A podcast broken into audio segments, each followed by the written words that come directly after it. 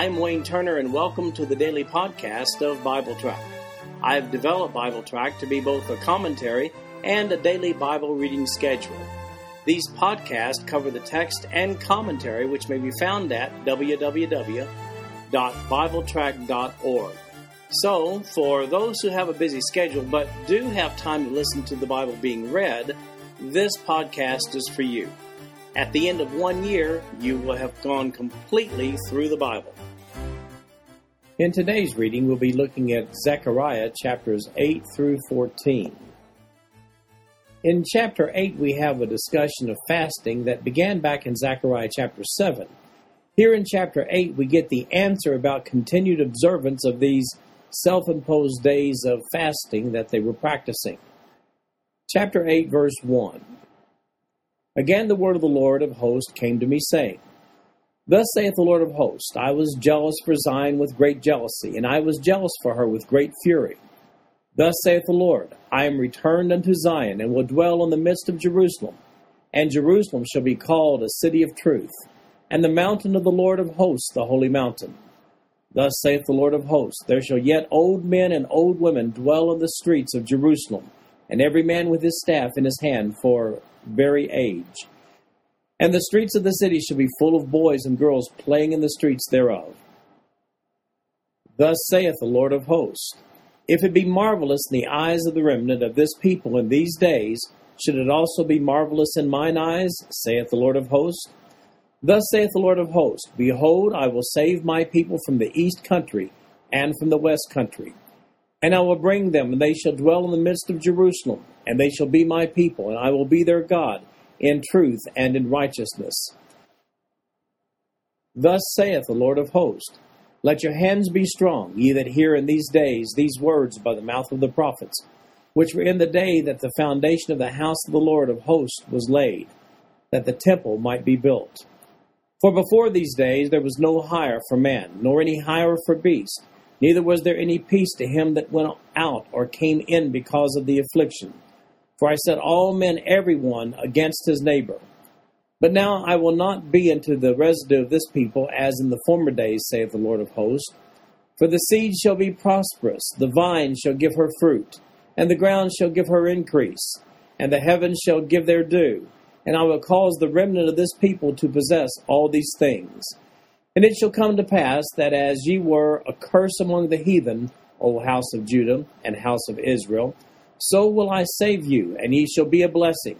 Fear not, but let your hands be strong. For thus saith the Lord of hosts, As I thought to punish you when your fathers provoked me to wrath, saith the Lord of hosts, and I repented not, so again have I thought in these days to do well unto Jerusalem and to the house of Judah. Fear ye not. These are the things that ye shall do. Speak ye every man the truth to his neighbor, execute the judgment of truth and peace in your gates. And let none of you imagine evil in your hearts against his neighbor, and love no false oath. For all these are things that I hate, saith the Lord. And the word of the Lord of hosts came unto me, saying, Thus saith the Lord of hosts, the fast of the fourth month, and the fast of the fifth, and the fast of the seventh, and the fast of the tenth, shall be to the house of Judah joy and gladness and cheerful feast, Therefore, love the truth and peace. Thus saith the Lord of hosts It shall yet come to pass that there shall come people and the inhabitants of many cities, and the inhabitants of one city shall go to another, saying, Let us go speedily to pray before the Lord, and to seek the Lord of hosts. I will go also. Yea, many people and strong nations shall come to seek the Lord of hosts in Jerusalem, and to pray before the Lord. Thus saith the Lord of hosts In those days it shall come to pass that ten men shall take hold out of all languages of the nations, even shall take hold of the skirt of him that is a Jew, saying, We will go with you, for we have heard that God is with you. As I said, this discussion of fasting began back in Zechariah chapter 7, and here in chapter 8 we get the answer about continued observance of these self imposed days of fasting.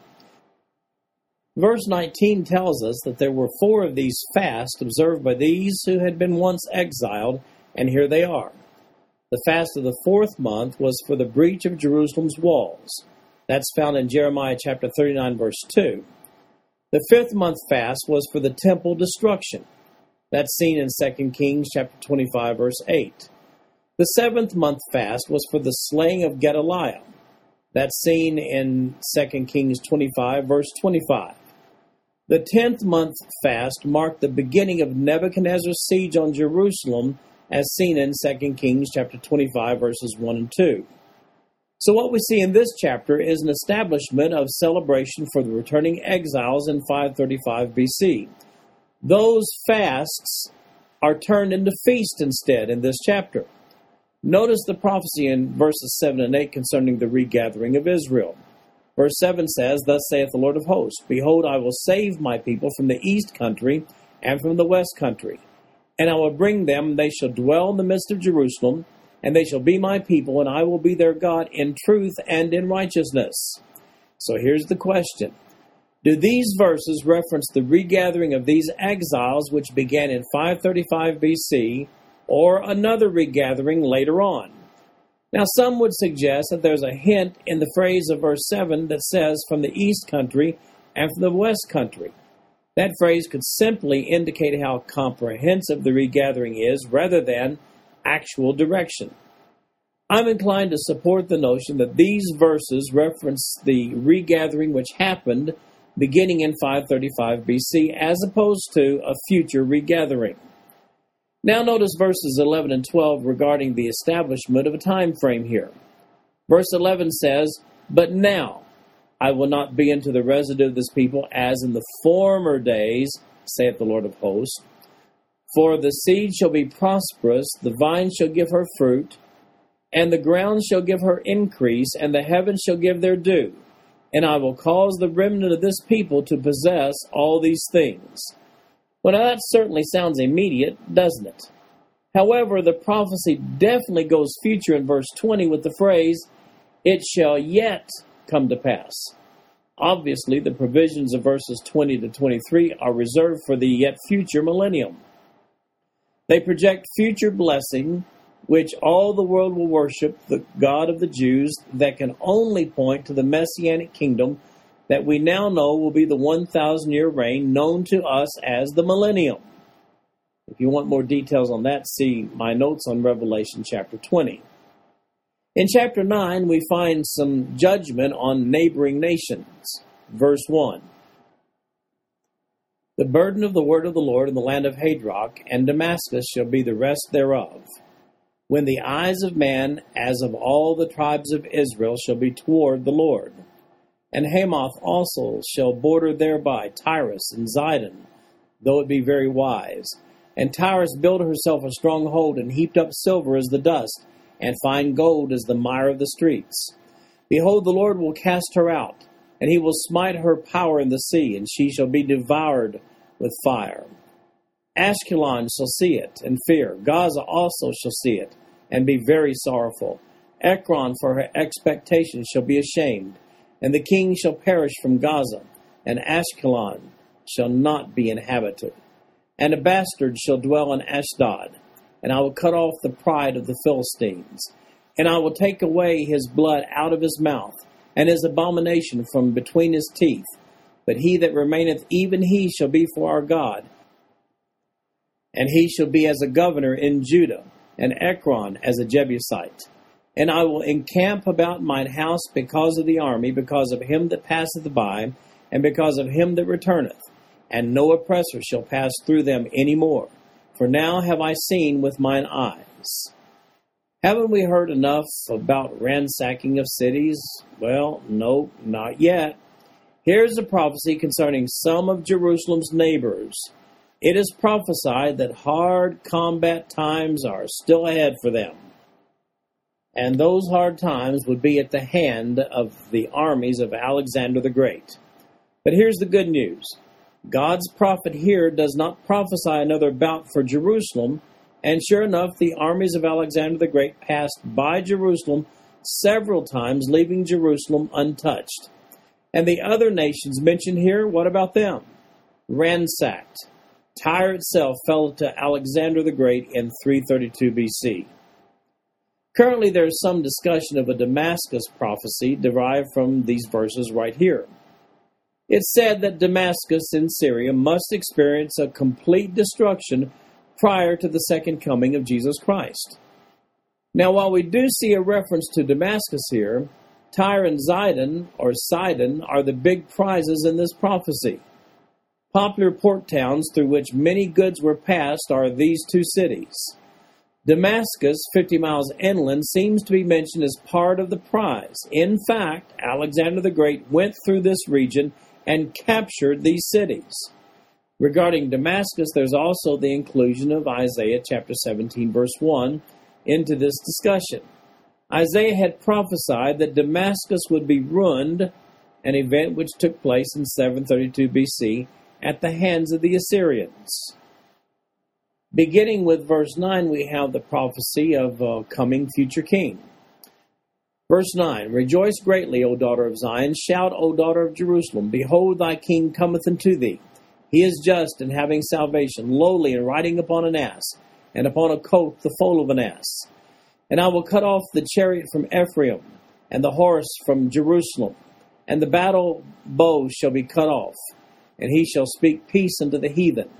And his dominion shall be from sea even to sea, and from river even to the ends of the earth. And for thee also, by the blood of thy covenant, I have sent forth the prisoners out of the pit, wherein is no water. Turn ye to the stronghold, ye prisoners of hope. Even today do I declare that I will render double unto thee. When I have bent Judah for me, filled the bow with Ephraim, and raised up thy sons, O Zion, against thy sons, O Greece, and made thee as the sword of a mighty man. And the Lord shall be seen over them, and his arrow shall go forth as the lightning, and the Lord God shall blow the trumpet and shall go with whirlwinds of the south. The Lord of hosts shall defend them, and they shall devour and subdue with sling stones. They shall drink and make a noise as through wine, and they shall be filled like bowls, and as the corners of the altar. And the Lord their God shall save them in that day as the flock of his people, for they shall be as the stones of a crown, lifted up as an ensign upon his land.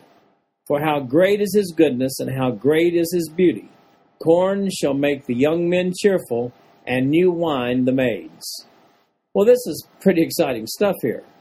In Matthew chapter 21, verses 1 through 5, Jesus rides into Jerusalem on a donkey, which was the luxury vehicle of kings. Look at verse 9 here. It was prophesied by Zechariah. The Jews rejected Jesus as their Messiah during the course of the week following that entry into Jerusalem. But one day they will accept. The millennium will have arrived, and Jesus will rule. Let's identify the players in Zechariah chapter 9, verse 13. When it says Judah, it's talking about Judah, the southern kingdom. Ephraim is Israel, the northern kingdom, frequently referred to as Ephraim by the prophets. Zion is Jerusalem, and Greece is the Greece or the Seleucids. The struggles mentioned here, actually naming Greece in verse 13, came to fruition on the 25th of Kislev in 165 BC. At this time, the Jews successfully defended Jerusalem from the continuing Greek assaults that had begun under Antiochus Epiphanes IV. Those began in 168 BC. He had installed a Greek idol on the altar of the temple in 167 BC. After defeating these Greeks, the Jews then rededicated the temple and initiated a new feast day that we today know as Hanukkah. This festival day on the Jewish calendar falls very near our Christmas each year. While many Bible teachers feel that verses 14 through 17 belong to a yet future period of time leading up to the millennium, it seems like a stronger argument that these verses could rather be a follow up verse uh, or verses to the defense of Jerusalem against the Greeks indicated in verse 13. In chapter 10, we see that good times are ahead for Judah and for Israel. Verse 1 Ask ye of the Lord rain in the time of the latter rain. So the Lord shall make bright clouds and give them showers of rain, to every one grass in the field. For the idols have spoken vanity, and the diviners have seen a lie, and have told the false dreams. They comfort in vain. Therefore they went their way as a flock. they were troubled, because there was no shepherd. Mine anger was kindled against the shepherds, and I punished the goats, for the Lord of hosts hath visited his flock, the house of Judah, and hath made them as his goodly horse in the battle. Out of him came forth the corner, out of him the nail, out of him the battle bow, out of him every oppressor together. And they shall be as mighty men which tread down their enemies in the mire of the streets in the battle. And they shall fight because the Lord is with them, and the riders on horses shall be confounded. And I will strengthen the house of Judah, and I will save the house of Joseph, and I will bring them again to place them for I have mercy upon them, and they shall be as though I had not cast them off. For I am the Lord their God, and will hear them. And they of Ephraim shall be like a mighty man, and their heart shall rejoice as through wine. Yea, their children shall see it and be glad. Their heart shall rejoice in the Lord. I will hiss for them and gather them, for I have redeemed them, and they shall increase as they have increased. And I will sow them among the people. They shall remember me in far countries. They shall live with their children and turn again. I will bring them again also out of the land of Egypt and gather them out of Assyria. And I will bring them into the land of Gilead and Lebanon, and place shall not be found for them. And he shall pass through the sea with affliction, and shall smite the waves in the sea, and all the deeps of the rivers shall dry up, and the pride of Assyria shall be brought down, and the scepter of Egypt shall depart away. And I will strengthen them in the Lord, and they shall walk up and down in his name, saith the Lord.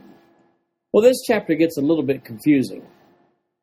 The false shepherds here may have a prophetical reference to the Maccabean period when the Jews in Jerusalem would struggle against Antiochus Epiphanes IV in the middle of the second century. However, probably these verses referred to the Pharisees and Sadducees of Jesus' day. Maybe this is the source of the imagery we see in John chapter 10. Look at the notes on that. It is true that as the result of false shepherds, Israel rejected Jesus as the Messiah.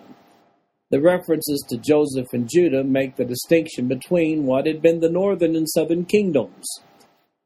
The references to Assyria and Egypt describe the territory to the north and south of Israel, where their historical struggles had been fought.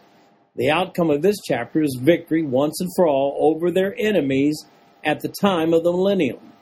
This causes me to lean more towards a meaning that prophesies the struggle of the Pharisees and Sadducees against Christ, especially in light of how that position fits nicely with chapters 11 and 12, as we're going to be seeing well right now. Chapter 11, a reference to the Messiah's first rejection. Verse 1 Open thy doors, O Lebanon, that the fire may devour thy cedars. Howl, fir trees, for the cedar is fallen. Because the mighty are spoiled. Howl, O ye oaks of Bashan, for the forest of the vintage is come down. There is a voice of the howling of the shepherds, for their glory is spoiled, a voice of the roaring of young lions, for the pride of Jordan is spoiled. Thus saith the Lord my God Feed the flock of the slaughter whose possessors slay them and hold themselves not guilty. And they that sell them say, Blessed be the Lord, for I am rich, and their own shepherds pity them not. For I will no more pity the inhabitants of the land, saith the Lord, but lo, I will deliver the men every one into his neighbor's hand, and into the hand of his king, and they shall smite the land, and out of their hand I will not deliver them. And I will feed the flock of slaughter, even you, O poor of the flock. And I took unto me two slaves, the one I called Beauty, and the other I called Bands, and I fed the flock. Three shepherds also I cut off in one month, and my soul loathed them, and their soul also abhorred me. Then said I, I will not feed you.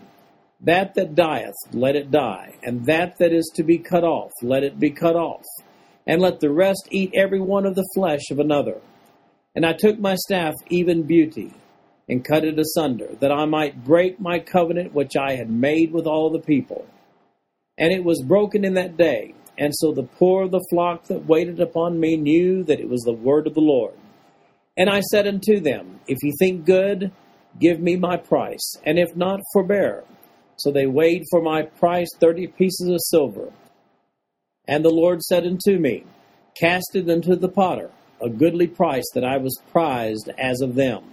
And I took the thirty pieces of silver, and cast them to the potter in the house of the Lord.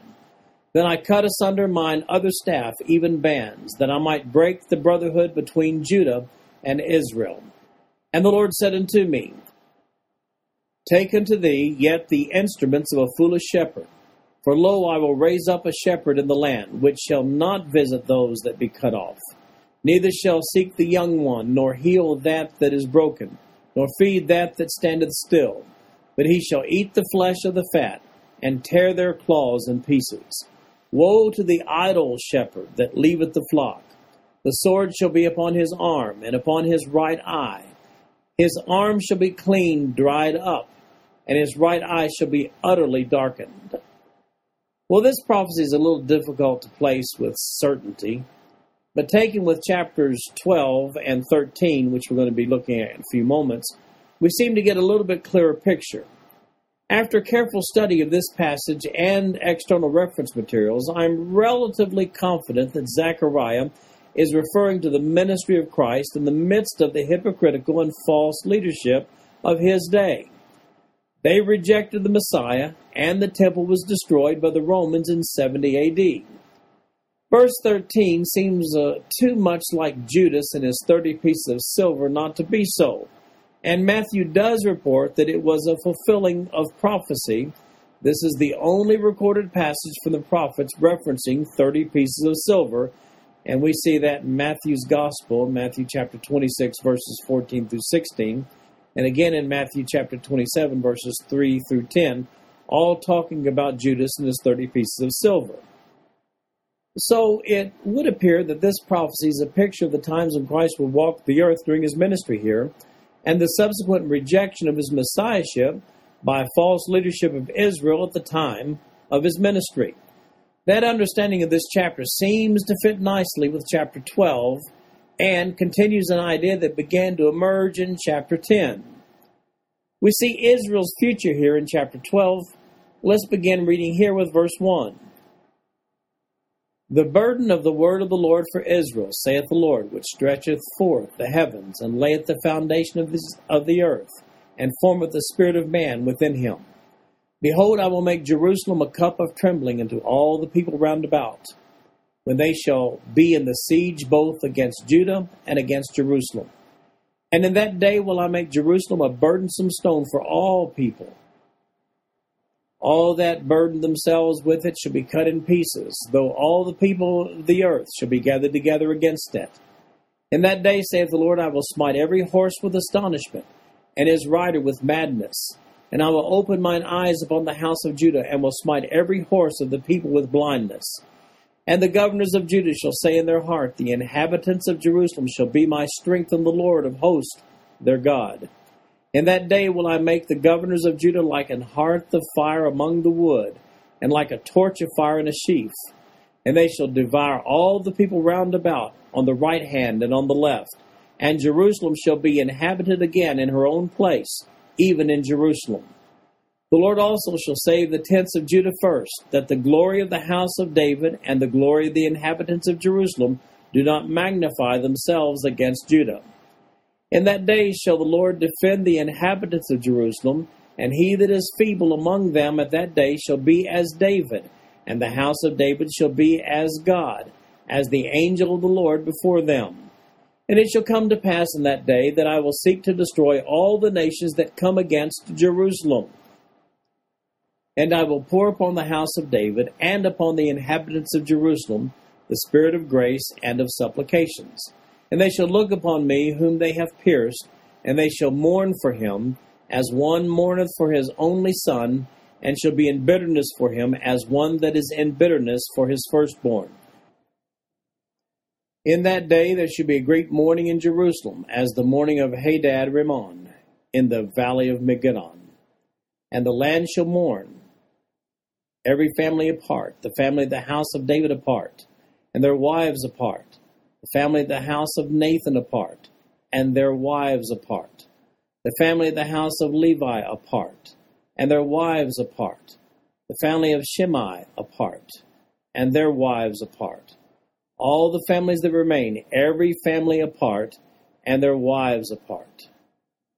Since this chapter is an obvious reference to the gathering of the armies of the nations against Israel at the Battle of Armageddon, it is likewise obvious that chapters 10 and 11 must be setting up the scenario, including the rejection of Christ during his earthly ministry.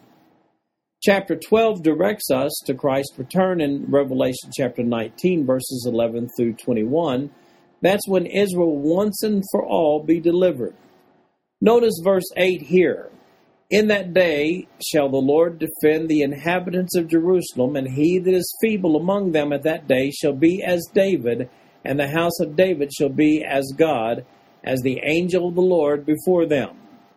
And if you're looking for a location where this all takes place, you'll find it there in verse 11. It's the valley of Megiddon, or sometimes referred to as Megiddo. That's right, the Battle of Armageddon. Let's notice verse 10.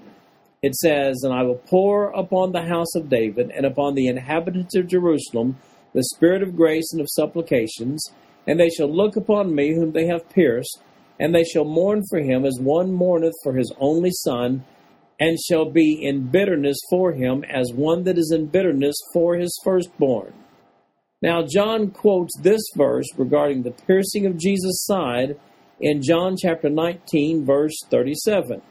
So these all then seem to be prophecies that are fulfilled during the ministry of Jesus and during the tribulation time leading up to the Battle of Armageddon. In chapter 13, we find a reference to false prophets and idolatry during the period of the tribulation time. Verse 1 In that day there shall be a fountain open to the house of David and to the inhabitants of Jerusalem for sin and for uncleanness. And it shall come to pass in that day, saith the Lord of hosts, that I will cut off the names of the idols out of the land, and they shall no more be remembered. And also I will cause the prophets and the unclean spirit to pass out of the land. And it shall come to pass that when any shall yet prophesy, then his father and his mother that begat him shall say unto him, Thou shalt not live, for thou speakest lies in the name of the Lord and his father and his mother that beget him shall thrust him through when he prophesieth. And it shall come to pass in that day that the prophet shall be ashamed every one of his vision when he hath prophesied, neither shall they wear a rough garment to deceive. But he shall say, I am no prophet, I am an husbandman. For man taught me to keep cattle from my youth. And one shall say unto him, What are these wounds in thy hands? Then he shall answer, Those with which I was wounded in the house of my friends. Now we know from Matthew 24, verse 11, where it says, And many false prophets shall rise and shall deceive many. Now, with regard to false prophets during the tribulation time, here's what we know from Matthew 24, 11. It says, Jesus speaking, And many false prophets shall rise and shall deceive many. Now, these are the tribulation prophets during the first half of the seven year period, and these verses in Zechariah chapter 13, verses 1 through 6, seem to address these characters, these false prophets. Then we find more about the shepherd beginning here in verse 7, 7 verses 7 through 9. Verse 7 Awake, O sword, against my shepherd and against the man that is my fellow, saith the Lord of hosts. Smite the shepherd, and the sheep shall be scattered. And I will turn mine hand upon the little ones, and it shall come to pass that in all the land, saith the Lord, two parts therein shall be cut off and die, but the third shall be left therein. And I will bring the third part through the fire, and will refine them as silver is refined, and will try them as gold is tried. And they shall call my name, and I will hear them, and I will say, It is my people and they shall say, The Lord is my God.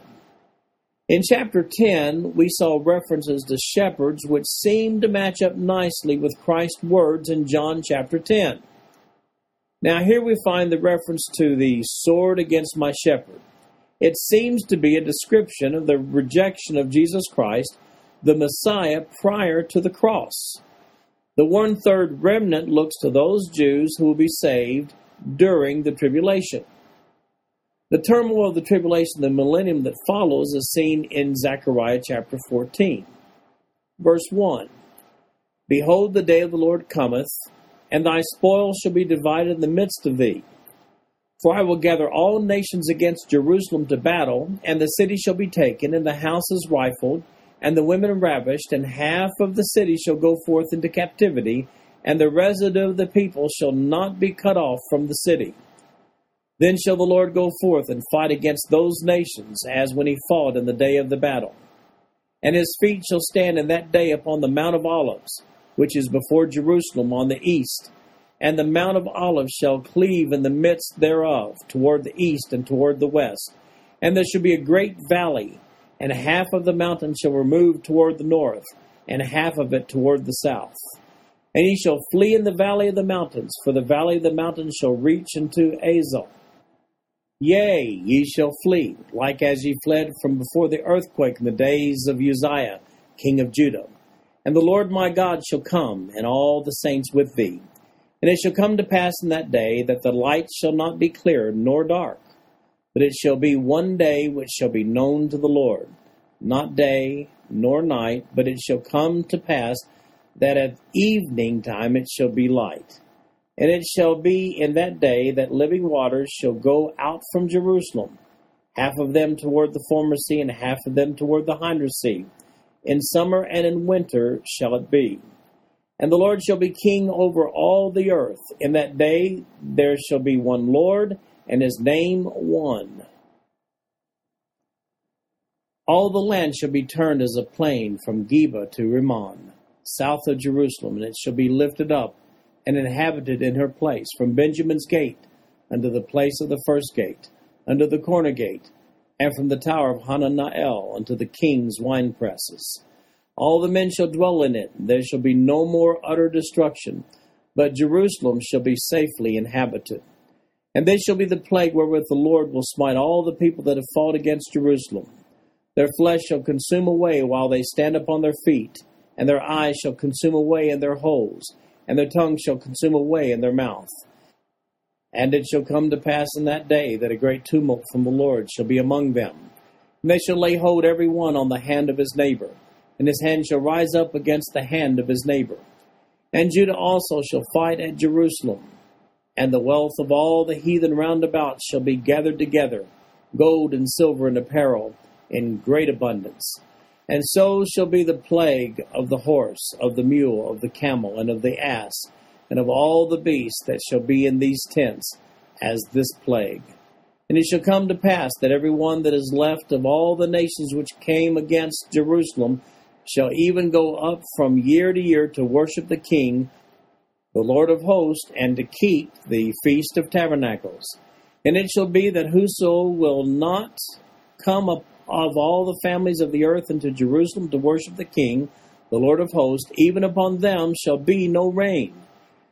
And if the family of Egypt go not up, and come not, that have no rain, there shall be the plague wherewith the Lord will smite the heathen that come not up to keep the feast of tabernacles. This shall be the punishment of Egypt, and the punishment of all nations that come not up to keep the feast of tabernacles. In that day shall there be upon the bells of the horses holiness unto the Lord. And the pots in the Lord's house shall be like the bowls before the altar. Yea, every pot in Jerusalem and in Judah shall be holiness unto the Lord of hosts, and all they that sacrifice shall come and take of them, and see therein. And in that day there shall be no more the Canaanite in the house of the Lord of hosts. So in this chapter, we see the Lord's second coming. His fighting at the Battle of Armageddon in Revelation 19, verses 11 through 21, and his reigning during the millennium to follow. There is an abundance of detailed specifications found in this prophecy regarding this particular time period. The hinder sea of verse 8 is a reference to the Dead Sea. We see that also in Ezekiel chapter 47, verses 1 through 12. It also there describes a river that flows from the temple into the Dead Sea. Well, you just can't get around verse 9. Here's what it says and the Lord shall be king over all the earth. In that day there shall be one Lord, and his name one. It's definitely messianic or millennial kingdom in this context. And verse 11 adds this Jerusalem shall be safely inhabited. Well, not only so, but it also says the Lord will smite all the people that have fought against Jerusalem. That's in verse 12. And where is the center of activity during the millennium? Well, Jerusalem, of course.